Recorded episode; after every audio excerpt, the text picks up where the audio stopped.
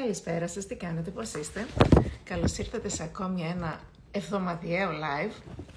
Και σήμερα πάλι ο καλεσμένος μας είναι ο Κωνσταντίνος ο Χαρεντινιώτης, ο Wellbeing and Mindset Coach. Ε, μας το έχετε ζητήσει με πάρα πολλά μηνύματα και ιδιαίτερα από το προηγούμενο live που είχαμε κάνει και έτσι είμαστε εδώ ξανά για να κάνουμε μια ωραία συζήτηση για τον τρόπο που σκεφτόμαστε και αν τελικά ε, αυτός ο τρόπος που σκεφτόμαστε μας βοηθάει ή όχι. Ε, θέλω λίγο να πω ότι σκεφτήκαμε σήμερα με την ευκαιρία αυτού του live να σας κάνουμε και ένα δώρο για όλους εσάς που το παρακολουθείτε και θα το παρακολουθήσετε. Ε, σκεφτήκαμε να σας κάνουμε 35% έκπτωση για το σεμινάριο, το online σεμινάριο το οποίο θα κάνουμε το Σάββατο 15 Οκτωβρίου από τις 4 το απόγευμα μέχρι τις 7 το βράδυ και ε, μπορείτε να δηλώσετε λοιπόν να μπείτε στο www.positivelife.gr και να δηλώσετε μέχρι και τις 10.30 το βράδυ όσοι θέλετε να μπορείτε να δηλώσετε και να πάρετε μέρος στο σεμινάριο με έκπτωση 35%. Ε, θα το επενθυμίσουμε και κατά τη διάρκεια του live αυτό και λίγο αργότερα. Ε, για όποιον έτσι δεν ε, το έχει... Λοιπόν, να ζητήσω και τον Κωνσταντίνο να μπει στο, έτσι να μιλήσουμε. Και θέλω λίγο επίσης να πω ότι ο Κωνσταντίνος έχει... Να το... Καλησπέρα Κωνσταντίνο, τι κάνεις; Καλά είμαστε. Πώς είσαι; Όλα καλά. Πολύ, πολύ χαίρομαι, πολύ χαίρομαι. Καλησπέρα μας καλησπερίζει και ο κόσμος έτσι με μεγάλη χαρά. Έλεγα λοιπόν έτσι πριν ξεκινήσουμε ότι θα κάνουμε το σεμινάριο, στις, ε, το online σεμινάριο στις 15 Οκτωβρίου το απόγευμα, από τις 4 μέχρι τις 7 ε, το απόγευμα και είπαμε με την ευκαιρία που θα κάνουμε το σεμινάριο ότι έχεις μοιραστεί εσύ όλες τις ε, πληροφορίες, μπαίνουν διάφοροι φίλοι έτσι να τους χαιρετήσουμε.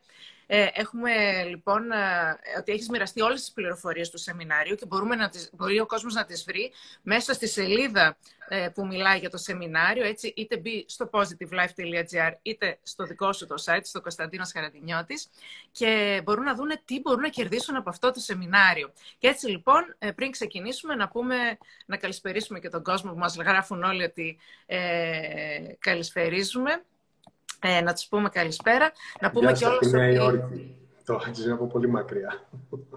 Γίνεται χαμός, γίνεται χαμός. Αυτό είναι γνωστό κάθε φορά που κάνουμε μαζί με τον Κωνσταντίνο live. Είναι πραγματικά παγκόσμια, έτσι. Και γι' αυτό και το κάνουμε και online το σεμινάριο, έτσι. Γιατί έχουμε, έχουμε πάρα πολύ κόσμο από τον Κωνσταντίνο που είναι ε, από, και από, εκτός Ελλάδας. Λοιπόν, Για ένα άλλο λόγο να πω, γιατί ήταν να γίνει και διαζώσεις, απλά υπάρχει ένας προσωπικός λόγος που δεν μπορώ να ταξιδέψω. Οπότε θα γίνει μόνο online για τους φίλους που ήταν να συμμετέχουν διαζώσεις, απολογούμε.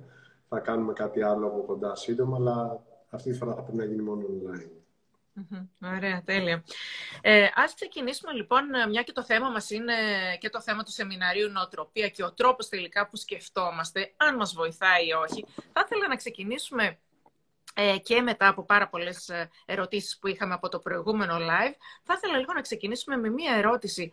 Ε, πώς μπορούμε να σκεφτόμαστε πιο αποτελεσματικά; Να ρωτήσω κάτι. Έχεις σημειώσει δηλαδή τις ερωτήσεις από το προηγούμενο live; Ε, κάποιες τις σημείωσα γιατί να σου πω κάτι, δεν είναι δυνατόν. Μας είχαν κάτι τόσες πολλές που λέω τώρα ξέρεις τι γίνεται. Πρέπει, λέω, πρέπει να κάνουμε κι άλλα. Δεν γίνεται. Αυτό όμως ε, με, το, με τον τρόπο της σκέψης το είχαν πάρα πολύ, γι' αυτό και σε το έτσι. Πώς μπορούμε να σκεφτόμαστε πιο αποτελεσματικά; Ναι, λοιπόν, για να μπορέσουμε να σκεφτούμε αποτελεσματικά, πρέπει πρώτα να ξέρουμε 100% τι είναι αυτό που θέλουμε να σκεφτούμε. Προφανώς υπάρχει κάτι που θέλουμε να σκεφτούμε, αλλά είναι η φύση του νου να εμπλέκει και άλλα πράγματα μέσα την ώρα που σκέφτεσαι κάτι, τι εμπλέκει, άλλες παραστάσεις, άλλες εντυπώσεις, άλλες σκέψεις. Οπότε αυτό μπορεί να εμποδίσει την παραγωγική σκέψη πάνω σε ένα αντικείμενο. Οπότε το πρώτο πράγμα που πρέπει να ξεκαθαρίσει τον εαυτό σου είναι ότι θα καθίσω και θα σκεφτώ Ένα δεύτερο πράγμα που χρειάζεται κάποιος να κάνει είναι να κρατάει σημειώσεις. Είτε γιατί σχεδιάζει τον τρόπο που σκέφτεται, φτιάχνω ένα σχεδιάγραμμα, μια στρατηγική, ένα πλάνο και λέω τώρα σκέφτομαι αυτό τι είναι αυτό που με απασχολεί συγκεκριμένα σε σχέση με αυτή τη σκέψη; Την κατάσταση, την κατεύθυνση, το στόχο, ό,τι είναι αυτό το οποίο θέλω να σκεφτώ. Να το βλέπω μπροστά μου γραπτά. όσο πιο πολύ περιφρουρώ και οριοθετώ συγχρόνως το μυαλό μου στο αντικείμενο που θέλω να επεξεργαστώ, τη σκέψη, γιατί προφανώς εδώ πέρα όταν με ρωτάς πώς μπορώ να σκεφτώ πιο αποτελεσματικά, είναι για κάτι που με απασχολεί, για κάτι που θέλω να δώσω λύση, για κάτι που θέλω να δημιουργήσω. Δεν είναι γενικά πώς θα σκέφτομαι, δεν είναι πώς θα σκεφτώ, που και αυτό μπορεί να είναι βέβαια, πώς θα σκεφτώ δημιουργικά, αποτελεσματικά, συγγνώμη, για το τι θέλω να ψωνίσω από το σούπερ μάρκετ. Αν και, όπως είπα, και αυτό μπορεί να είναι, αλλά αν θες να σκεφτείς αποτελεσματικά για το τι θα πάρεις από το σούπερ μάρκετ, πρέπει να φτιάξεις μια λίστα. Mm. Και για να επιτύχει η λίστα σου πρέπει να ξέρεις τι θα πας στο σούπερ μάρκετ. Ποια μέρα θα πας στο σούπερ μάρκετ. Οπότε, για να πούμε για τις σκέψεις οι οποίες αφορούν κάποια πιο σύνθετα πράγματα και έχουν να κάνουν με σκοπούς, με στόχους και μας ενδιαφέρει η αποτελεσματικότητα, αυτό που χρειάζεται να κάνω σαν επόμενο βήμα, αφού θα φτιάξω μια στρατηγική την οποία τη γράφω κάτω, είναι να οριοθετήσω τον εαυτό μου και σε φυσικό επίπεδο. Δεν είναι πάντα εφικτό να είμαι απομονωμένος ή μπορεί να θέλω να σκεφτώ κάτι και πραγματικά θέλω η σκέψη να είναι αποτελεσματική, να είμαι στο γραφείο μου μαζί με άλλους ανθρώπους, συναδέλφους ε, ή στο σπίτι. Θα πρέπει να, κάνω, να πατήσω αυτό το εσωτερικό κουμπί όπου θα γίνουν δύο πράγματα. Το ένα θα πω ότι είμαι συγκεντρωμένος 100% σε αυτό το οποίο κάνω αυτή τη στιγμή. Και το δεύτερο πράγμα είναι ότι αυτό το κουμπί βγάζει μια ειδοποίηση προς τα έξω, με καλοσύνη και ευγένεια, το οποίο θα πει: Ξέρεις τι, δώσε μου λίγο χρόνο, κάνω κάτι αυτή τη στιγμή. Αν δεν είναι ζήτημα ζωής και θανάτου, δηλαδή, να σε φωνάξει κάποιος, ξέρεις, θέλω αυτό, πες σε λίγο, σε δύο λεπτά, σε ένα λεπτό, σε τρία λεπτά. Ανάλογα τι είναι αυτό το οποίο έχεις να σκεφτείς. Αν είναι κάτι πραγματικά πάρα πολύ σημαντικό, αυτό που προτείνω για να σκεφτείς αποτελεσματικά είναι να οριοθετείς τον εαυτό σου σε φυσικό επίπεδο, πηγαίνοντας σε ένα σημείο που δεν θα υπάρχουν περισπασμοί. Είτε από άλλους ανθρώπους, είτε από το κινητό σου, είτε από το μυαλό σου. Είναι το. Και το μυαλό που σκέφτεται, θα τα πούμε και παρακάτω, έχω και άλλες ερωτήσεις για το μυαλό. Ε, Άρα λοιπόν, ναι, θέλω λίγο με την ευκαιρία αυτό που είπες, πώς μπορούμε να μείνουμε εστιασμένοι σε ένα στόχο που έχουμε; Τώρα, με όλο αυτό που είπες και με τα κινητά και με αυτά, αλλά μπορεί να μην έχει να κάνει και με το κινητό. Πώς μπορούμε λοιπόν να πετύχουμε το στόχο μας Χριστίνα, και να θα με συγχωρέσεις γιατί είδα ένα comment εδώ πέρα, το οποίο okay. είναι αγχώνομαι με τις σημειώσεις. Mm. Και μια και το λέει κάποιος άνθρωπος που τον έχει ενδιαφέρει η φάση και είμαστε εδώ πέρα, έτσι. Το να κρατάω τη σκέψη μου μέσα στο μυαλό μου χωρίς να τις αποτυπώνω κάπου, σε βάθος χρόνου, αποδεδειγμένα μπορεί να είναι πιο αγχωτικό. Γιατί από πού θα το πιάσεις το κουβάρι, να το λύσεις. Οπότε, το να γράψεις μπορείς στην αρχή να μην το έχεις μάθει και γι' αυτό να σε αγχώνει. Σε βάθος χρόνου όμως, άμα το υιοθετήσεις σαν πρακτική, σαν στρατηγική, αυτό το οποίο μπορεί να σε βοηθήσει να σε οργανώσει είναι να βάζεις μία τάξη και μία σειρά στη, στη σκέψη σου. Και είναι πραγματικά χρήσιμο να αναλύσεις εκείνη τη στιγμή γύρω από το ίδιο αντικείμενο για την αποτελεσματική σκέψη.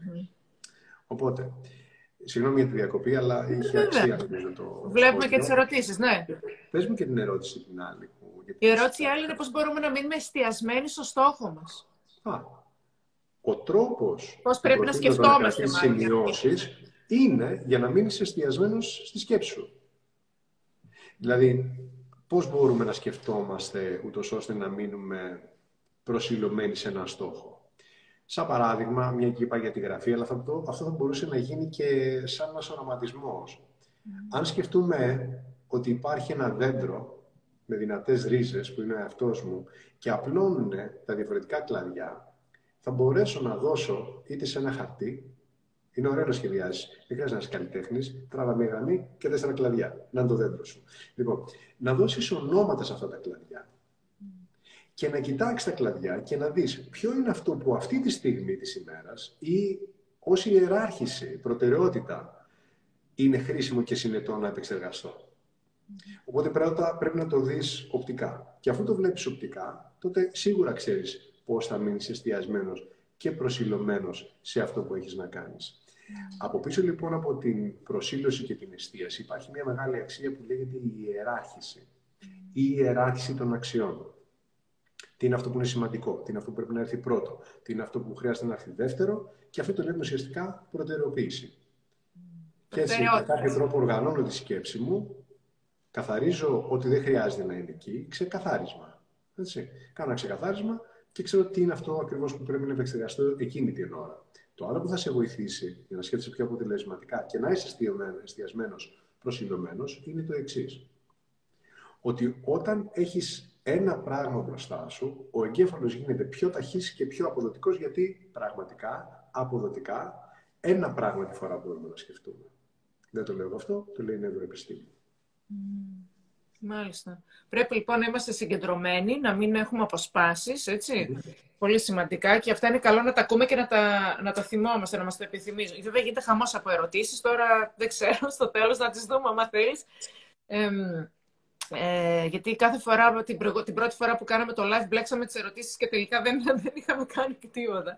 Ας συνεχίσουμε λίγο εμείς με κάποιες δικές μας ερωτήσεις, γιατί θέλω, που είπα πριν για τα σενάρια, ε, θέλω λίγο να, γιατί θεωρώ ότι είναι πολύ δυνατό κομμάτι αυτό, τα σενάρια που κάνει το μυαλό μας. Πώς μπορούμε να σταματήσουμε να κάνουμε σενάρια; Η αλήθεια είναι ότι δεν μπορείς να σταματήσεις να κάνεις σενάρια. Δεν το μυαλό κάνει τη δουλειά του. Μπορείς να διαλέξεις όμως ποια σενάρια θα αναλύεις. σωστό. Ε, η δύναμη του ανθρώπινου νου είναι η πολυπλοκότητα και η ποικιλία και αυτό το ενδυνάμει που υπάρχει. Θα χρειάζεται, χρειάζεται όμως να το χρησιμοποιήσει κάποιος με τον σωστό τρόπο. Αυτό. Αν κάθεσαι ακατέργαστα και αναλύεις οτιδήποτε εμφανίζει, θα γίνεις μη αποτελεσματικός σε σχέση με το πρώτο ερώτημα.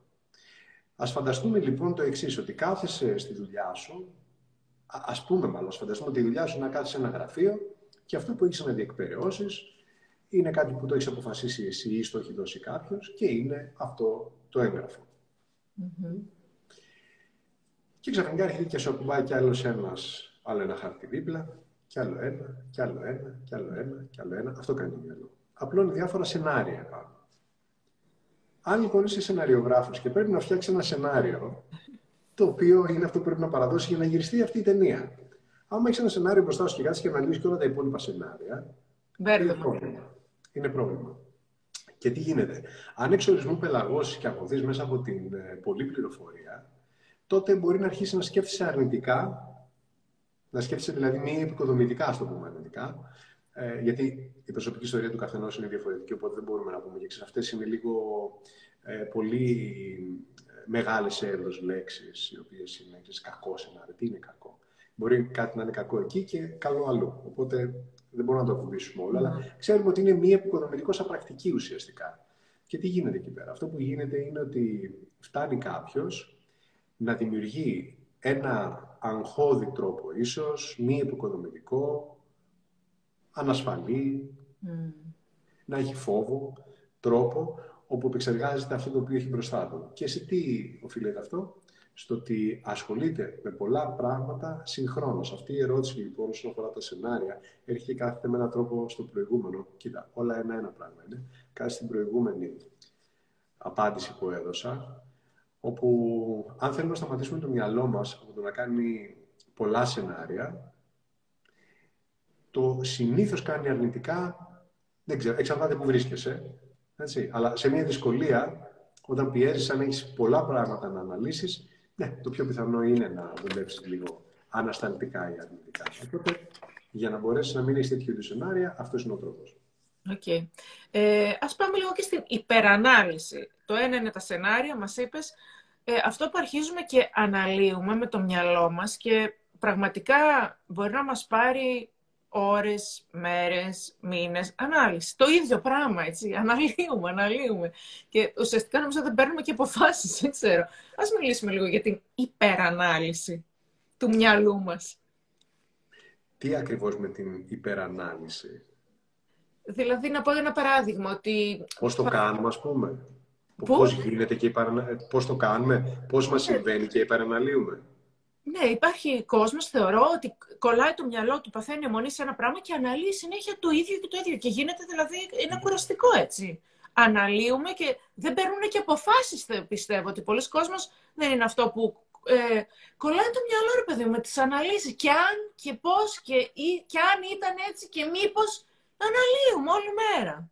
Α, φαντάζομαι σίγουρα. Ουσιαστικά είναι το πώς μας συμβαίνει αυτό το πράγμα, okay. η ανάλυση.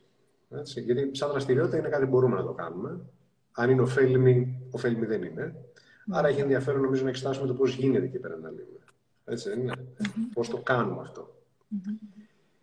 Θεωρώ ότι το κάνουμε όταν έχουμε αφιλτράριστα τα σενάρια του μυαλού μας. Προσπαθώ να κολλήσω όλα όσα έχουμε πει, ώστε να φτιάξουμε μια αλυσίδα γνώσης εδώ πέρα σήμερα στη συζήτηση για το πώς μπορούμε να βοηθηθούμε όσον αφορά τον τρόπο που σκεφτόμαστε. Γίνεται ουσιαστικά υπερανάλυση όταν δεν κάνω αυτό το φιλτράρισμα, ποια είναι τα πραγματικά ε, καλά σενάρια. Δεν έχουμε εστιάσει στο ποιο είναι αυτό το σημαντικό που θα μας οδηγήσει στο στόχο μας, Άρα η σκέψη μας, γυρίζω στην πρώτη ερώτηση, γίνεται αναποτελεσματική.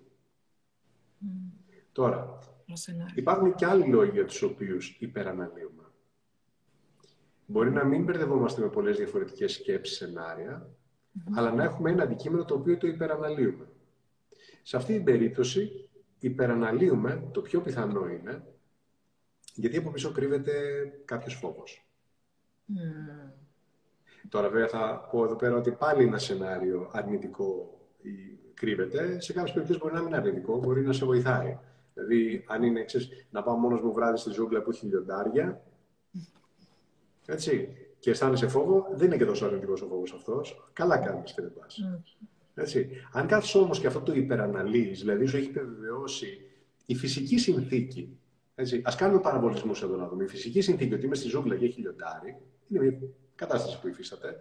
Και κάτσε και την υπεραναλύεις πάρα πολλή ώρα και λες, μήπως είναι, είναι. Πρέπει να γυρίσεις τον εαυτό σου να ρωτήσεις να ρωτήσεις τι είναι αυτό που δεν καταλαβαίνω εδώ πέρα. Mm. Και θα το καταλάβεις αυτό το σημείο ότι πρέπει να κάνεις την ερώτηση όταν δεις ότι έχεις μείνει για πάρα πολλή ώρα εκεί. Άρα, είπα για το πώς γίνεται και υπεραναλύουμε. Το πώς μπορούμε να προστατευτούμε από την υπερανάλυση είναι ότι χρειάζεται να βάλουμε ένα φίλτρο στον εγκεφαλό μας, ένα αλάρμ μια ειδοποίηση. Δηλαδή, ξέρεις, OK, πόση ώρα κάθομαι εδώ, Α σηκωθώ από τη θέση αυτή, να πάω να κάνω κάτι άλλο και το ξαναπιάνω. Γιατί όσο κάθεσαι και τηγανίζει εκεί πέρα, δεν θα βγάλεις αποτέλεσμα. Είναι αυτό που ε. προτείνω σε πολλούς ανθρώπους με τους οποίους συνεργάζομαι και λέω: Κοίταξε να δεις. Άμα κάθεσαι και δουλεύει συνέχεια πάνω σε ένα αντικείμενο, μισή ώρα, μία ώρα, δύο ώρες, κάποια στιγμή πρέπει να κάνεις ένα break. Ιδίως στην περίπτωση που δεν έχεις πάρει λύση, απάντηση, αποτέλεσμα. Σήκω, πήγαινε κάνει μια βόλτα, τεντώσου, φρεσκάρε το μυαλό σου και μπορείς να επιστρέψεις μετά να δεις πού θα σε πάει αυτό. Είναι σίγουρο ότι η υπερανάλυση, ε, σαν βίωμα, και πολλοί μπορεί να συμφωνήσουν με αυτό εδώ, είναι προϊόν του ότι στεκόμαστε για πάρα πολύ, ωραία σε ένα, για πάρα πολύ ώρα συγγνώμη, σε ένα σημείο το οποίο έχουμε συναντήσει σε εισαγωγικά τείχο. Ο τείχος πολλές φορές αυτός εμφανίζεται μέσα από τις πολλές επιλογές που εμφανίζονται. Οπότε, σε αυτή την περίπτωση αυτό που θα βοηθήσει είναι το να καθίσει κάποιος με το χαρτί και το μολύβι, όπως είπα, να τα απλώσει μπροστά. Πολύ συχνά χρησιμοποιώ την έκφραση να απλώσει το μυαλό σε ένα χαρτί. Και αυτό είναι πολύ σημαντικό για να πει: Σκέφτομαι αυτό, σκέφτομαι αυτό, σκέφτομαι αυτό. Ποια είναι τα υπέρ, ποια είναι τα κατά, ποια είναι τα συν, ποια είναι τα πλήν, για να πάρω μια απόφαση στο τέλος. Πρέπει να το κάνεις με μαθηματικά. Και αν κάνοντας τα μαθηματικά, η απάντηση που παίρνεις συναισθηματικά δεν σε ικανοποιεί, χρειάζεται να κάτσει να το σκεφτείς. Να δεις ποια νοοτροπία ουσιαστικά συντηρείς και δημιουργείς για τον εαυτό σου ένα τέτοιο εμπόδιο. Όπου η λογική συμφωνεί, όταν λέω μαθηματικά εννοώ ότι ένα και ένα κάνουν δύο, έτσι δεν μπορεί να κάνει τρία ποτέ. Άρα, λογικά συμφωνώ, αυτό εννοώ λογικά σε αυτή την περίπτωση, και συναισθηματικά όχι. Πού βρίσκεται το θέμα; Ποια είναι η εικόνα που έχω δημιουργήσει για τον κόσμο μου; Ποια είναι τα μοτίβα σκέψη τα οποία συντηρώ ξανά και ξανά; Και μου φέρνουν αυτό το αποτέλεσμα. Αυτά ουσιαστικά είναι που αναλύουμε και στο νοοτροπία με που το φέρει κουβέντα. αυτό για την ανάλυση λοιπόν. Τα μοτίβα σκέψης. Πολύ ωραίο. Τέλεια. Να πούμε λίγο, θέλω να μιλήσω λίγο και για τον φόβο. Ε, ο, πολλοί κόσμος, ε, και δεν θέλω να βγάζω και τον εαυτό μου έτσι να μιλάω και για άλλους, πολλοί κόσμος φοβάται. Φοβάται ε, και ξέρεις, αυτός ο φόβος δεν με αφήνει να βγω στη δράση, στο να κάνω κάτι. Δηλαδή, για παράδειγμα, ε, δεν μου αρέσει αυτό που κάνω και θέλω να αλλάξω δουλειά και από το ζόρι μου, ίσως και από το φόβο μου, δεν βγαίνω στη δράση να το κάνω. Πώς μπορεί ο κόσμος να σταματήσει, να φοβάται ή να έχει αυτό το ζόρι για να μπορέσει να κάνει αυτό που θέλει; Πώς μπορεί να σταματήσει να φοβάται κάποιος; Ο φόβος είναι, συσσαγωγικά, είναι ένα «ον» που ζει στο μέλλον. Δεν μιλάμε για τον φόβο, τον ενστικτόδη που ξαφνικά, γιατί είπα αυτό που είπα προηγουμένως, υπάρχει ένα λιοντάρι που ξαφνικά μπαίνει μέσα στο δωμάτιό σου. Έτσι. Φοβάσαι, τρέχεις, γιατί μπορεί να σε φάει. Αν όμως εκεί που ζεις, εκεί που βρίσκεσαι, σε εισαγωγικά, δεν υπάρχει λιοντάρι έξω και υπάρχει μόνο εδώ μέσα, πρέπει να δεις πώς το δημιουργείς. Άρα, αν σε παροπλίζει ο φόβος και δεν αναλαμβάνεις δράση, είναι να δεις ποια συστατικά φέρνεις εκείνη τη στιγμή στην πραγματικότητά σου, τα οποία ισούται με φόβο. Πώς γίνεται αυτό το πράγμα και σημαίνει φόβο για εσένα; Ποιο είναι το ένα, δύο, τρία πράγματα που φοβάσαι; Προφανώς, όταν έχουμε αποθηκευμένες παρελθοντικές εμπειρίες οι οποίες ήταν ανασταλτικές προς την πρόοδο μας, πολλές φορές μπορεί αυτά να έρχονται τσουβαλιασμένα. Δηλαδή, να είναι ένας ογκόλυθος μπροστά που φοβάσαι, ο οποίος μπορεί να λέγεται ε, «φοβάμαι γιατί δεν έχω αυτοπεποίθηση». Και εκεί χρειάζεται κάποιος να σκεφτεί πώς έχει καλλιεργήσει αυτή την νοοτροπία για τον εαυτό του. Πώς έχει καλλιεργήσει αυτή την. Δεν έχω αυτοπεποίθηση. Θα μπορεί να αναφερθεί λοιπόν σε παρελθοντικές καταστάσεις και να πει: Να, ξέρεις γιατί εκείνη τη φορά πήγα να μιλήσω, δεν μου βγήκε, ντράπηκα, κοκκίνησα κτλ. Την επόμενη φορά έγινε αυτό, την επόμενη φορά έγινε αυτό. Πήγα να ζητήσω δουλειά εδώ ή πήγα να ζητήσω ραντεβού από εκείνο τον ε, άντρα, εκείνη τη γυναίκα και την πάτησα και γι' αυτό δεν έχω αυτοποιήσει όλα την επόμενη φορά. Συγκρίνουμε όμως ανώμιες καταστάσεις εδώ πέρα. Γιατί; Το παρελθόν δεν ισούται του μέλλοντος.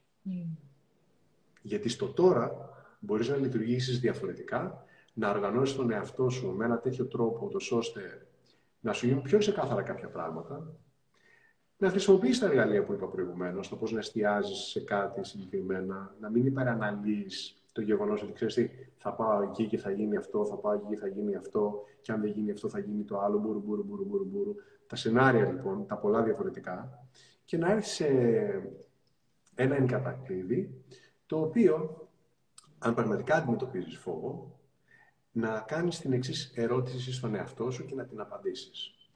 Αν πεις για το μέλλον μου φοβάμαι αυτό, ρώτα τον εαυτό σου. Πού το ξέρεις; Πού το ξέρεις 100%. Αν ακούσει εκφράσεις όπως ξέρεις, επειδή έχει ξαναγίνει και το, και το έχω δει το έργο, μάλλον κάνεις το παρελθόν σου μέλλον σου. Και δεν σε βοηθάει. Πού; Το ξέρω. Α, έγινε και το έπαθε και η Μαρία. Το έπαθε και ο Γιώργος. Είσαι η Μαρία; Είσαι ο Γιώργος. Τώρα, αν μου πεις ότι σκαρφάλωσε χωρίς σκάλα στον πρώτο όροφο και έπεσε, Ok, okay, ναι, μπορείς να το πάθεις και εσύ, γιατί έχει να κάνει με τον νόμο της βαρύτητας. Αυτό είναι κάποια πράγματα που είναι απροσπέλαστα. Okay. Αλλά όσο αφορά την ψυχολογία μας, τη συμπεριφορά μας και τις σχέσεις γενικότερα τις οποίες έχουμε με τον εαυτό μας ή με άλλους ανθρώπους, εκεί πέρα υπάρχουν πάρα πολλά περιθώρια για αλλαγή. Οπότε, πού το ξέρεις; Άρα λοιπόν και ξέρεις είχα ακούσει κιόλας ότι πολλές φορές αυτά όλα που φοβόμαστε και που σκεφτόμαστε το 80 με 90% δεν συμβαίνει. Ε. Δεν ξέρω αν συμφωνείς. Ε, το είχα ακούσει εγώ ότι αυτό που λέμε για το φόβο, το άγχος, αυτό το, που έχουμε αυτό το άγχος για το μέλλον όπως είπες πολύ σωστά, που πολλές φορές δεν συμβαίνει ίσως και αυτό που έχουμε στο μυαλό μας, που μας κάνει και δεν δρούμε να κάνουμε αυτό που θέλουμε, δεν μας οδηγεί στη δράση. Μπορεί να ισχύει και αυτό. Ε, Τώρα είπες την ώρα που μιλούσες, μίλησες νομίζω και για ε, αν αποτύχουμε. Και θα ήθελα λίγο να μιλήσουμε με την ευκαιρία αυτή λίγο και για την αποτυχία. Θεωρώ ότι πολλοί κόσμος, ε, αν αποτύχει σε κάτι, και πάλι λέω ότι δεν θέλω να βγάζω και τον εαυτό μου μέσα από αυτά που λέω, γιατί ε, όλα αυτά που σε ρωτάω τα έχω σκεφτεί κιόλας για να τα ρωτήσω. Ε, Πολλές φορές μπορεί να αποτύχω σε κάτι και λέω απέτυχα, τελείωσε για μένα, δεν είναι αυτό. Δεν θεωρείς ότι είναι σωστό όταν αποτύχουμε να ξαναπροσπαθήσουμε και να ξαναπροσπαθήσουμε για να μπορέσουμε να πετύχουμε τελικά αν πραγματικά θέλουμε κάτι. Σίγουρα. Mm. Ποιος, ποια είναι η ερώτηση πίσω από αυτό όμως, σε σχέση με τη σκέψη μας; Γιατί προφανώς ως αντικείμενο ενδιαφέροντος το πώς σκεφτόμαστε, έχει αξία να στοχαστούμε ποια είναι η σκέψη, ο τρόπος σκέψης που συντηρούμε και θεωρούμε ότι θα αποτύχουμε.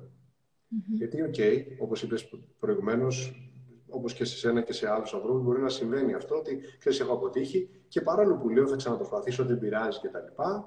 Μπορεί να συναντήσω την αποτυχία μπροστά μου, αν το κατάλαβα καλά. Σωστά; Ναι, ναι, ναι. Που αποτυχαίνεις και λες τελείωσε, δεν, θα το, δεν είναι αυτό για μένα. Από, από τα συμφραζόμενα καταλαβαίνω ότι θέλουμε να μάθουμε πώς είναι καλό να σκεφτόμαστε, ορθό να σκεφτόμαστε, στην περίπτωση που η αποτυχία μας σταματάει. Τώρα βέβαια, τι θέτω Αυτό ακριβώς. Πέρα, αλλά... Αυτό ε, ακριβώς, ναι, ναι, φυσικά. Πώς πρέπει να σκεφτόμαστε. Εδώ θα το συνδέσω καταρχήν με αυτό που είπα προηγουμένως. Ότι αν έχεις αποτύχει στο παρελθόν, πώς είσαι ότι θα αποτύχεις και στο μέλλον. Mm. Ποιος είναι ο συνειρμός αυτός; Πώς, πώς γίνεται πραγματικά; Άρα, ο τρόπος που πρέπει να σκεφτόμαστε στην περίπτωση που μια παρελθοντική αποτυχία μας έχει σταμα, μας σταματήσει, μας σταματήσει, είναι να γίνουμε λιγάκι πιο μεθοδικοί.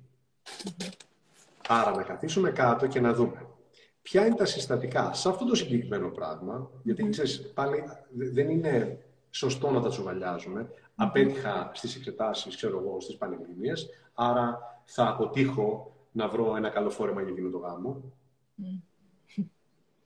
Δηλαδή πρέπει κάπως τα πράγματα να συνδέονται εδώ πέρα. Εξετάζουμε το κομμάτι της αποτυχίας, στις περισσότερες περιπτώσεις, τουλάχιστον στη δουλειά μου, όταν ένας άνθρωπος βρίσκεται και έχει επιχειρήσει κάτι, δεν του έχει βγει, έχει αποτύχει, ας το πούμε, και πάει να ξανακάνει το ίδιο πράγμα και τον σταματάει αφού της αποτυχίας. Καλά το λέμε. Αυτό δεν είναι. Έτσι, και ναι. πρέπει να σκεφτώ εκεί. Η μέθοδος λοιπόν είναι η εξής.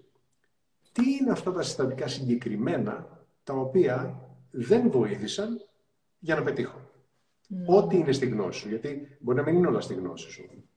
Ποια είναι τα συστατικά, τι έχει να κάνει με εμένα, τι έχει να κάνει από την άλλη πλευρά.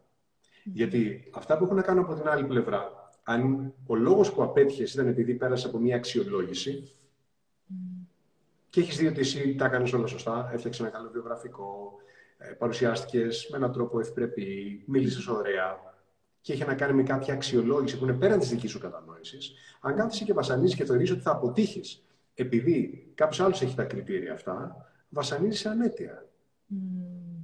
Άρα είναι καλό να. Πώ γίνεται και έχει να κάνει η αίσθηση αποτυχίας με τα κριτήρια μιας άλλης κατάστασης. Αν τώρα χρησιμοποιώντας μέθοδο κοιτάξει ότι ξέρεις τι, εγώ έκανα αυτό και αυτό. Και δεν δουλεψαμε Έτσι. Ας αλλάξω αυτό. Να δοκιμάσω. Αυτό δίνει ενθάρρυνση να επιχειρήσεις και ενδεχομένως να πετύχεις.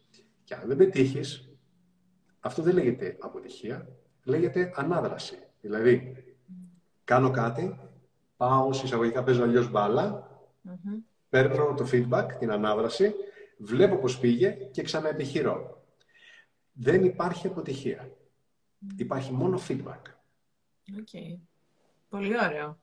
Μαθαίνουμε λοιπόν, άρα αναλύουμε και μαθαίνουμε μέσα που, την αποτυχία που την είπα εγώ, την αυτό έτσι, μαθαίνουμε μέσα από αυτό που μας έγινε για να πάμε παρακάτω. Ό,τι συναντάμε στη ζωή μας μπροστά, που μπορεί να μοιάζει με τείχο, είναι για να μάθουμε πώς να τον ξεπεράσουμε. Είτε να ανοίξουμε πόρτα, είτε παράθυρο, είτε να τον σκαρφαλώσουμε, είτε να τον κρεμίσουμε. Άρα, κάθε εμπόδιο για καλό. Τέλειο. Αυτό είναι μου άρεσε. Πολύ αισιόδοξο. Κάθε εμπόδιο σε καλό. Είναι σε κάποιες φορές ψάχνουμε να ακούσουμε και κάτι. Μου αρέσει. Αυτό έχει καιρό να το ακούσω. Κάθε εμπόδιο σε καλό. Τέλειο. Ε, θέλω λίγο να διακόψω και όλες με την ευκαιρία, γιατί βλέπω ότι είναι ε, 300 άτομα τώρα μέσα. Όταν ξεκινήσαμε ήταν πολύ λιγότερα και πιθανότατα δεν θα το άκουσαν, ότι σήμερα λόγω του σεμιναρίου που ε, θα κάνουμε το online ε, σεμινάριο στις 15 Οκτωβρίου με τον Κωνσταντίνο από τις 4 το απόγευμα μέχρι τις 7 ε, το βράδυ. Ε, σήμερα είπαμε σε όλους εσάς που μας παρακολουθείτε, αν θέλετε μπορείτε να μπείτε στο www.positivelife.gr και να δηλώσετε τη συμμετοχή σας, την online συμμετοχή σας, γιατί σας κάνουμε έκπτωση 35% και η έκπτωση ισχύει μέχρι τις 10.30 το βράδυ. Επειδή πιθανότατα τώρα δεν υπήρχατε εσείς οι 300 όταν το έλεγα στην αρχή, ήταν πολύ λιγότεροι. Μήπως έτσι είναι ευκαιρία να το ακούσουμε. Να συνεχίσουμε λοιπόν, Κωνσταντίνα μου. Θα ήθελα λίγο να μου πεις, ε, αν επανελειμμένο δεν πετυχαίνω ένα στόχο, τι πρέπει να αλλάξω στον τρόπο που σκέφτομαι; Εκτός από, αυτό που, εκτός από αυτό που μου είπες πριν, έτσι, ότι να αξιολογώ με την αποτυχία. Αλλά πες ότι ε, επανειλημμένα εγώ κάνω συνέχεια... Μπορεί να ισχύει αυτό που λένε, ότι κάνω πολλές φορές το ίδιο και περιμένω διαφορετικό αποτέλεσμα. Τι πρέπει να κάνω για να αλλάξω τον τρόπο που σκέφτομαι; Ε, σίγουρα, αυτό μετράει. Αν δεις ότι κάνεις ακριβώς το ίδιο πράγμα και δεν παίρνεις αποτέλεσμα, το πιο λογικό είναι να αλλάξεις αυτό που κάνεις. Ναι, αλλά είναι λίγο δύσκολο νομίζω, γιατί πολλοί κόσμος ε, περνάει μήνες, χρόνια και ξέρεις, έχει λίγο το ίδιο και το ίδιο. Δεν ξέρω αν το παρατηρείς και εσύ και με ανθρώπους που έτσι μιλάς και έχεις... Ε, αλλά εγώ ξέρω και αρκετούς... Ε, Κοίτα, αν αφήσουμε το σενάριο αυτό το οποίο έχει να κάνει με το ότι δοκιμάζω διαφορετικά και επανειλημμένα δεν πετυχαίνω, χρειάζεται να σκεφτείς διαφορετικά. Τι να σκεφτείς διαφορετικά. Αυτό που χρειάζεται κάποιος να σκεφτεί διαφορετικά είναι πρώτα απ' όλα αν το αντικείμενο το οποίο επεξεργάζομαι ή ο στόχος ο οποίος έχω θέσει είναι τελικά ο κατάλληλος για εμένα. Γιατί αν οι πόροι και οι πηγές που χρησιμοποιείς, είτε αυτό είναι γνώση, είτε είναι υλικά μέσα, για να πετύχεις κάτι, και επανειλημμένα, παρόλο που αλλάζει τι στρατηγικέ σου και δοκιμάζει διαφορετικά πράγματα, η πόρτα δεν ανοίγει. Είναι μια χρήσιμη σκέψη. Μήπως είσαι σε λάθος πόρτα; Για να μπορέσει να γίνει αυτό όμως, έτσι, το, το γενικεύω λέγοντας μήπως είσαι σε λάθος πόρτα, αλλά είναι, είναι μια σκέψη. Χρειάζεται να έρθω και να κοιτάξω λιγάκι πιο μεθοδικά τον εαυτό μου όσον αφορά τα κίνητρά μου. Γιατί πριν χρησιμοποιήσω πόρους πνευματικούς, γνωστικούς, υλικούς για την επίτευξη ενός στόχου, να πετύχω κάτι, τι είναι αυτό που με οδηγεί για να το πετύχω; Τι είναι αυτό που πραγματικά θέλω να πάρω από εκεί; Έχω συναντήσει, είναι μια ιδέα. Έχω συναντήσει σε κάποιες περιπτώσεις ότι άνθρωποι προσπαθούν να πετύχουν κάτι και χρησιμοποιούν διάφορα μέσα να τους βγει, αλλά μπορεί να απευθύνονται στο λάθος κοινό, να κυκλοφορούν στο λάθος industry, δηλαδή αυτό το οποίο θέλουν να κάνουν να μην ταιριάζει εκεί, mm. να ψάχνουν, ας πούμε, και σε μια σχέση, μια κύπα και τις σχέσεις, να ψάχνουν να βρουν σύντροφο στο λάθος μέρος. Και να ναι. λες, σαν παράδειγμα, ότι ξέρεις τι, ε, είναι ας πούμε Θες να βρεις σύντροφο και πηγαίνεις κάθε μέρα σε ένα ερημονήσι. Και κοιτάς από εδώ, κοιτάς από εκεί και δεν υπάρχει. Και λες, δεν υπάρχουν. Έτσι. Και μετά διαλέγεις το άλλο ερημονήσι. Διαλέγεις άλλη κατεύθυνση. Mm. Έτσι. Δηλαδή, δοκιμάζω κάτι άλλο. Λέω εντάξει, αυτό το ερημονήσι δεν είχε, πάω στο άλλο ερημονήσι. Όμως είναι ερημονήσι. Αυτό θέλω να πω. Συγχωρέστε με για το απλό παράδειγμα, αλλά το απλοϊκό μάλλον παράδειγμα, αλλά είναι ότι είσαι στο λάθος πλαίσιο, αναφέρεσαι στο λάθος πλαίσιο. Άρα, Εάν επανειλημμένα δεν πετυχαίνω κάτι που θέλω να πετύχω, ο τρόπος σκέψης που χρειάζεται να αλλάξει είναι μήπως το πλαίσιο στο οποίο αναφέρομαι και στοχεύω είναι λάθος, μήπως τα κίνητρά μου δεν είναι κατάλληλα, ούτως ώστε να με πάνε διεξοδικά μέχρι εκεί που θέλω και τελικά θα μπορούσαμε να εξετάσουμε και αν χρησιμοποιώ τους κατάλληλους πόρους, μια και μίλησα για τους πόρους. Ακριβώς. Ε, θέλω λίγο να κάνω και μια τελευταία ερώτηση. Ε, και αυτό έτσι το, το είχα ακούσει πριν ε, κάποια χρόνια νομίζω.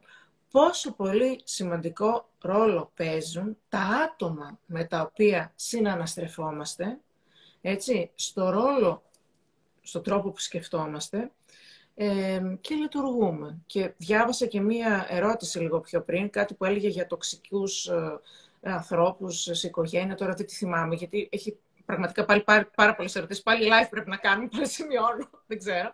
Αλλά επειδή είχα ετοιμάσει κάποιες ερωτήσεις, ήθελα πραγματικά να τις απαντήσουμε. Πρώτα αυτές και μετά, ίσως στο τέλος, αν έχουμε λίγο χρόνο, να απαντήσουμε και κάποιες. Άρα λοιπόν θέλω λίγο να μας πεις, ε, θέλω να μου πεις τη γνώμη σου ε, για το πόσο μπορεί να μας επηρεάσουν τα άτομα που είναι γύρω μας, που συναναστρεφόμαστε στον τρόπο που σκεφτόμαστε. Ε, νομίζω ότι αυτό το έχει καταλάβει ο άνθρωπος απορριωτά των χρόνων. Γι' αυτό και υπάρχει και η παροιμία η οποία λέει «Δείξε μου τους φίλους σου να σου πω ποιος είσαι». Έτσι δεν είναι. Διότι αν προσπαθείς να επιτύχεις, να διακριθείς σε ένα άθλημα και οι άνθρωποι τους οποίους συναστρέφεσαι, σαν παράδειγμα, δεν έχουν καμία σχέση με την άθληση ή και έχουν και εντελώς διαφορετικά ενδιαφέροντα, θα δυσκολευτείς. Δεν θα παρατήσεις την άθληση, αλλά θα δυσκολευτείς τη διαδρομή σου, γιατί είμαστε ζώα της αγέλης. Δουλεύουμε από έμπνευση, από παράδειγμα και παίρνουμε κίνητρα μέσα από τις παρέες μας, ενθαρρύνσεις. Οπότε, αν έχεις έναν άνθρωπο που δεν κουνιέται από τον καναπέ του και εσύ θες να αθληθείς και ζεις σε ένα τέτοιο περιβάλλον, και λες, εγώ πάω για να τρέξουμε. Πού να πηγαίνεις, Μωρέ, καημένα τώρα, μέσα στο, στο κρύο. Δεν μου κανένα έργο. Κάτσε εδώ πέρα, ξέρεις, έχω πάει για κάτι πατατάκια. Έχω κάνει πίτσα. Ωραία. Ε, και πέρα από αυτό το χιουμοριστικό παράδειγμα, υπάρχουν άλλα που είναι πιο σημαντικά, τα οποία, ε, ξέρεις, όταν οι άνθρωποι ξεκινάνε και βρίσκονται μέσα σε μία σχέση, και δεν, δεν μιλάω για ρομαντική σχέση, μπορεί αυτό να είναι η δουλειά ή οτιδήποτε άλλο, μία παρέα. Καθώς μεγαλώνουμε, τα ενδιαφέροντά μας ε, μπορεί να αλλάξουν, αποκλίνουν οι απόψεις και αν λόγω της σχέσης η οποία μπορεί να είναι φίλος σου κάποιος, ξέρεις, είναι αγαπητή και την τιμάς και τα λοιπά, ε, δεν σε αφήνει να πας παραπέρα, να κάνεις το βήμα, χρειάζεται να αναλάβεις δράση και να δεις πώς θα το μετασχηματίσεις αυτό. Δεν λέμε να παρατήσεις το φίλο να πεις συγγνώμη, δεν μπορώ να σε κάνω παρέα πια. Εκτός και αν πραγματικά είναι εμπόδιο με κάποιο τρόπο ένας άνθρωπος στη ζωή σου.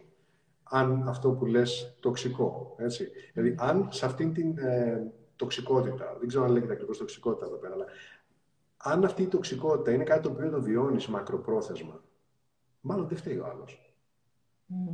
Ε; Αν είσαι κάτω από ένα μπαλκόνι που στάζει νερό, γιατί αυτή είναι η φύση του, στάζει, έχει ένα λούκι και στάζει νερό και το τρως στο κεφάλι, μπορείς να πεις: Κοίτα, να δεις που είναι τοξικό το μπαλκόνι, πήγαινε πιο δίπλα. Πήγαινε πιο δίπλα.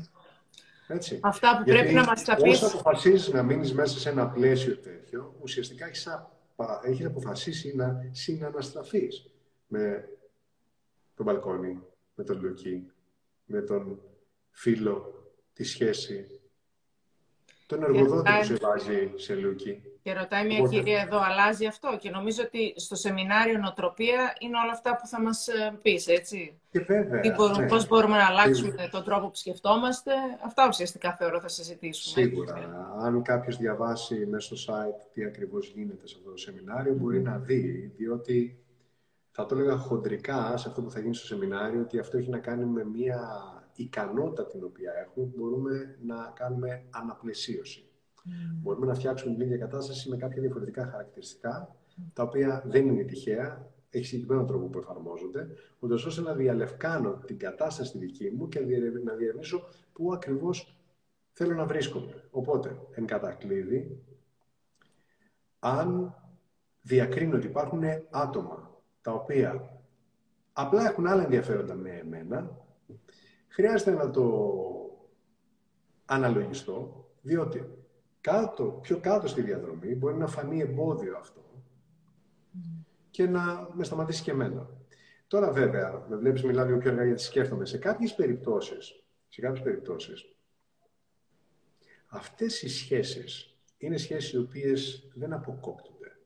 Γιατί μπορεί να είναι τα αδέρφια σου, να είναι οι γονείς σου, που είναι η οικογένειά σου και έχουν άλλες αξίες καθώς γιατί μεγαλώνουμε. Μεγαλώνουμε. Αλλάζουμε παραστάσεις. Βλέπουμε τον κόσμο. Μπορεί να έχουν άλλες αξίες. Mm. Άλλες προτεραιότητες. Mm. Μπορεί να έχουν και άλλες κατευθύνσεις ως προς τη ζωή. Mm-hmm. Έτσι, για το πώς περνάω τις μέρες μου τελικά. Εκεί πέρα χρειάζεται έναν επιδέξιο χειρισμό. Γιατί δεν σημαίνει ότι το να είμαι αυτός που θέλω είναι απαραίτητα εμπόδιο ότι ο άλλος είναι αυτός που θέλει να είναι. Mm-hmm. Μπορείς να ερωθητήσεις τον εαυτό σου με ένα τέτοιο τρόπο, ούτως ώστε να κάνεις έναν διαχωρισμό ενδιαφερόντων. Okay. Αν λοιπόν, να φέρω ένα απλό παράδειγμα για να το καταλάβουμε όλοι, τα αδέλφια σου, οι γονείς σου, δεν ξέρω, ε, θέλουν να φάνε δεν και καλά αυτό το φαγητό που εσύ δεν το τρως, ε, μπορείς να πας στο τραπέζι να καθίσεις και να πεις αυτή τη μέρα εγώ νηστεύω. Θα σας κάνω παρέα με το κρασί μου, με το ποτό μου. Αυτό είναι δύναμη βέβαια. Είμαι κάτι από το τραπέζι. Ή με κάτι από το τραπέζι. Γιατί είναι πολύ σημαντικό να καθίσουμε να βρούμε και κάποια κοινά σημεία για τους ανθρώπους που μας ενδιαφέρουν. Γιατί σαφώς παίζει ρόλο με ποιους συναναστρέφουμε, αλλά είναι στη δική σου διακριτική ευχέρεια να δημιουργήσει συνθήκες μέσα σε κάθε σχέση που σε υπηρετούν. Mm-hmm. Είτε αυτό είναι η δουλειά σου, ακόμα κι αν εργάζεσαι για κάποιον. Το ότι εργάζεσαι για κάποιον δεν είναι ότι είσαι υποχείριο σε κάποιον. Αν δεν σου αρέσει, φεύγεις. Έτσι. Και μάλιστα είχα ένα πρόσφατο παράδειγμα και το έκανα και σε ένα βίντεο που έλεγε μια κοπέλα ότι ξέρεις, δεν μπορώ να φύγω γιατί έχω ανάγκη τη δουλειά. Mm. Και κάνω την αξή ερώτηση και μπορείτε να ρωτήσετε όλοι τον εαυτό σας αυτό. Και αν σε απολύσουν, τι θα κάνεις; Mm. Δεν θα βρεις άλλη δουλειά. Mm. Λειτουργήσε σαν αλήθεια. Και άρχισε να ψάχνεις πριν να μείνεις χωρίς δουλειά, ας πούμε. Okay. Με λίγα λόγια, επιλογές υπάρχουν. Mm-hmm. Υπάρχει όμως ένας τρόπος ωραίος ευφυής και αποτελεσματικός για να θέσουμε με ένα κατάλληλο τρόπο όλες, όλα αυτά τα ορόσημα στη διαδρομή μας, όπου σιγά σιγά θα μας βοηθήσουν να αλλάξουμε κατεύθυνση προς τα εκεί που πραγματικά θέλουμε να είμαστε και όχι να μας τραβάνε είτε συναναστροφές, είτε λανθασμένα μοτίβα σκέψης και να αλλάξουμε τον εαυτό μας, αλλάζοντας μία νοοτροπία, δηλαδή τον τρόπο που σκεφτόμαστε, ώστε να βρεθούμε εκεί που θέλουμε. Ωραία. Τέλεια. Ε, έχουμε νομίζω ακόμη πέντε λεπτά, Κωνσταντίν, έτσι που μπορούμε να μιλήσουμε, γιατί έχει και κάποιο ραντεβού που μου έχεις πει. Θέλεις να απαντήσουμε σε, κάποια, σε κάποιες ερωτήσεις σε αυτά τα τρία-τέσσερα λεπτά που έχουμε ή αν είναι να, να κλείσουμε. Αν είναι κάτι από τον κόσμο που μπορούμε να βοηθήσουμε, ναι. Και με χαρά μου. Ε, να δούμε λίγο. Τώρα έχει, γίνεται χαμός. Καλά, εντάξει, εδώ λέγανε να φύγουμε, που συζητούσαμε αυτό με τις συναναστροφές. Έλεγαν Κάποιοι γράφανε να φύγουν. Ε, α, εδώ πέρα λέει κάποια συμβουλή λέει, για λύση περιαγχώδη διαταραχή που θεωρείται είναι καλύτερα να απευθυνθείς σε θεραπεία. Νομίζω τώρα αυτό δεν έχει και πολύ σχέση με αυτό που λέγαμε, βέβαια. Για την αγχώδη ε, διαταραχή. δεν έχει σημασία αν έχει σχέση σε αυτήν την περίπτωση. Ναι. Είναι όμως ένα θέμα το οποίο χρειάζεται να το εξετάσει με κάποιον ειδικό ψυχικό. Ειδικό, το ρωτάει, ναι, θεραπεία. Δεν είναι κάτι το οποίο μπορεί να συζητηθεί έτσι, γιατί είναι παράμετροι οι οποίοι πρέπει να τις εξετάσει κάποιος ειδικός, ανάλογα την κατάσταση. Mm. Ε, και μια κυρία που γράφει αυτό που ουσιαστικά το είπες. Νομίζω ότι τα εμπόδια πιστεύω ότι είναι καλά γιατί μας κάνουν πιο δυνατούς και μας ναι. προετοιμάζουν για πιο δύσκολες καταστάσεις, έτσι, που λέγαμε τα εμπόδια. Να τα αναλύσουμε, που είπες, έτσι. Mm. Ωραία. Mm. Εδώ πέρα δεν ξέρω, γράφουν και κάτι. Ε, Α, είστε, είστε φοβερός, εντάξει, καλά, μας γράφουν πολύ ωραία. Γεια σας, είστε φοβερός. Ε, ε, δεν θέλω να τελειώσει έτσι τα λέτε. Καλά, έχουν γράψει και πολλά κοπλιμέντα εδώ πέρα. Τι ωραία που τα λέτε. και Σας ευχαριστούμε πολύ. Εντάξει, λοιπόν. Ε, ωραία, τότε με την ευκαιρία ε, μπορούμε να τους πούμε αν τους άρεσε τόσο πολύ λοιπόν η συζήτηση και αν πιστεύουν ότι κέρδισαν ε, πράγματα όλοι αυτοί που μας άκουσαν, που μας είχαν ξανακούσει και στο προηγούμενο live και γι' αυτό κάναμε και ακόμη ένα επόμενο, έτσι, από τις ε, πολλές ερωτήσεις που είχαμε πάρει. Μπορείτε να επιφεληθείτε λοιπόν και από το online σεμινάριο που θα κάνει ο Κωνσταντίνος, ε, το σεμινάριο Νοοτροπία, που ουσιαστικά θα μας δώσει κάποια εργαλεία έτσι, για τον τρόπο που σκεφτόμαστε, πώς μπορούμε ίσως να αλλάξουμε αυτόν τον τρόπο. Και είπαμε ότι σήμερα για όλους εσάς που μας ακούτε, μπορείτε μέχρι και τις 10.30 ε, να μπείτε στο www.positivelife.gr και να δηλώσετε τη συμμετοχή σας με 35% έκπτωση αυτά νομίζω, Κωνσταντίνα. Δεν ξέρω, θέλεις να πεις και σε κάτι για να κλείσουμε; Ναι, να πω ότι αυτό το δώρο προέκυψε μέσα από τη συζήτηση για όλους αυτούς τους ανθρώπους που έχετε μπει τόσες φορές και έχετε ενθουσιαστεί με τη συζήτηση που κάνουμε, τόσο ώστε να σας γίνει, για σας που μπαίνετε εδώ πέρα, ε, πιο προσβάσιμο, έτσι, σαν δώρο. Αυτό, αυτός είναι και ο σκοπός. Και επειδή η Χριστίνα ανέφερε πολλές φορές το νοοτροπία, το σεμινάριο που θα γίνει, θα είναι, είναι πολύ διαφορετικό από αυτό που γίνεται αυτή τη στιγμη Το καταλαβαίνουμε. Είναι πολύ διαφορετικό. Διότι όσοι συμμετέχουν θα εμπλακούν μέσα σε μια δημιουργική συζήτηση όπου υπάρχει πολύ συγκεκριμένη στρατηγική αρχή, μέση και τέλος, ώστε να πάρουν εργαλεία που θα μπορούν να τα χρησιμοποιούν για πάντα. Αυτά. Σας εύχομαι πολύ καλό βράδυ. Σας ευχαριστώ όλους πολύ για τα καλά σας λόγια. Ε, είναι αυτό που με κινητοποιεί και μου δίνει και έμπνευση συγχρόνως να φέρνω ιδέες μέσα από τη συμμετοχή σας για πράγματα τα οποία τα στοχάζομαι προσωπικά για πάρα πάρα πολλά χρόνια, γιατί κάνω αυτή τη δουλειά πάνω από δύο δεκαετίες και έρχεται πάρα πολύ από τους ανθρώπους, πολλή πληροφορία και η αναγκαιότητα έρχεται από τους ανθρώπους που συνεργάζομαι. Οπότε εσείς είσαστε ένα κομμάτι αυτού, αφού μπαίνετε εδώ συχνά πυκνά και ακούτε αυτά που μοιραζόμαστε και είναι αυτό που έχει μεγαλύτερη αξία για μένα. Ναι. Σας ευχαριστώ πάρα πολύ. Εμείς ευχαριστούμε. Θα τα πούμε. Ευχαριστούμε, Κωνσταντίνα. Καλό βράδυ. Καλό βράδυ. Γεια σας.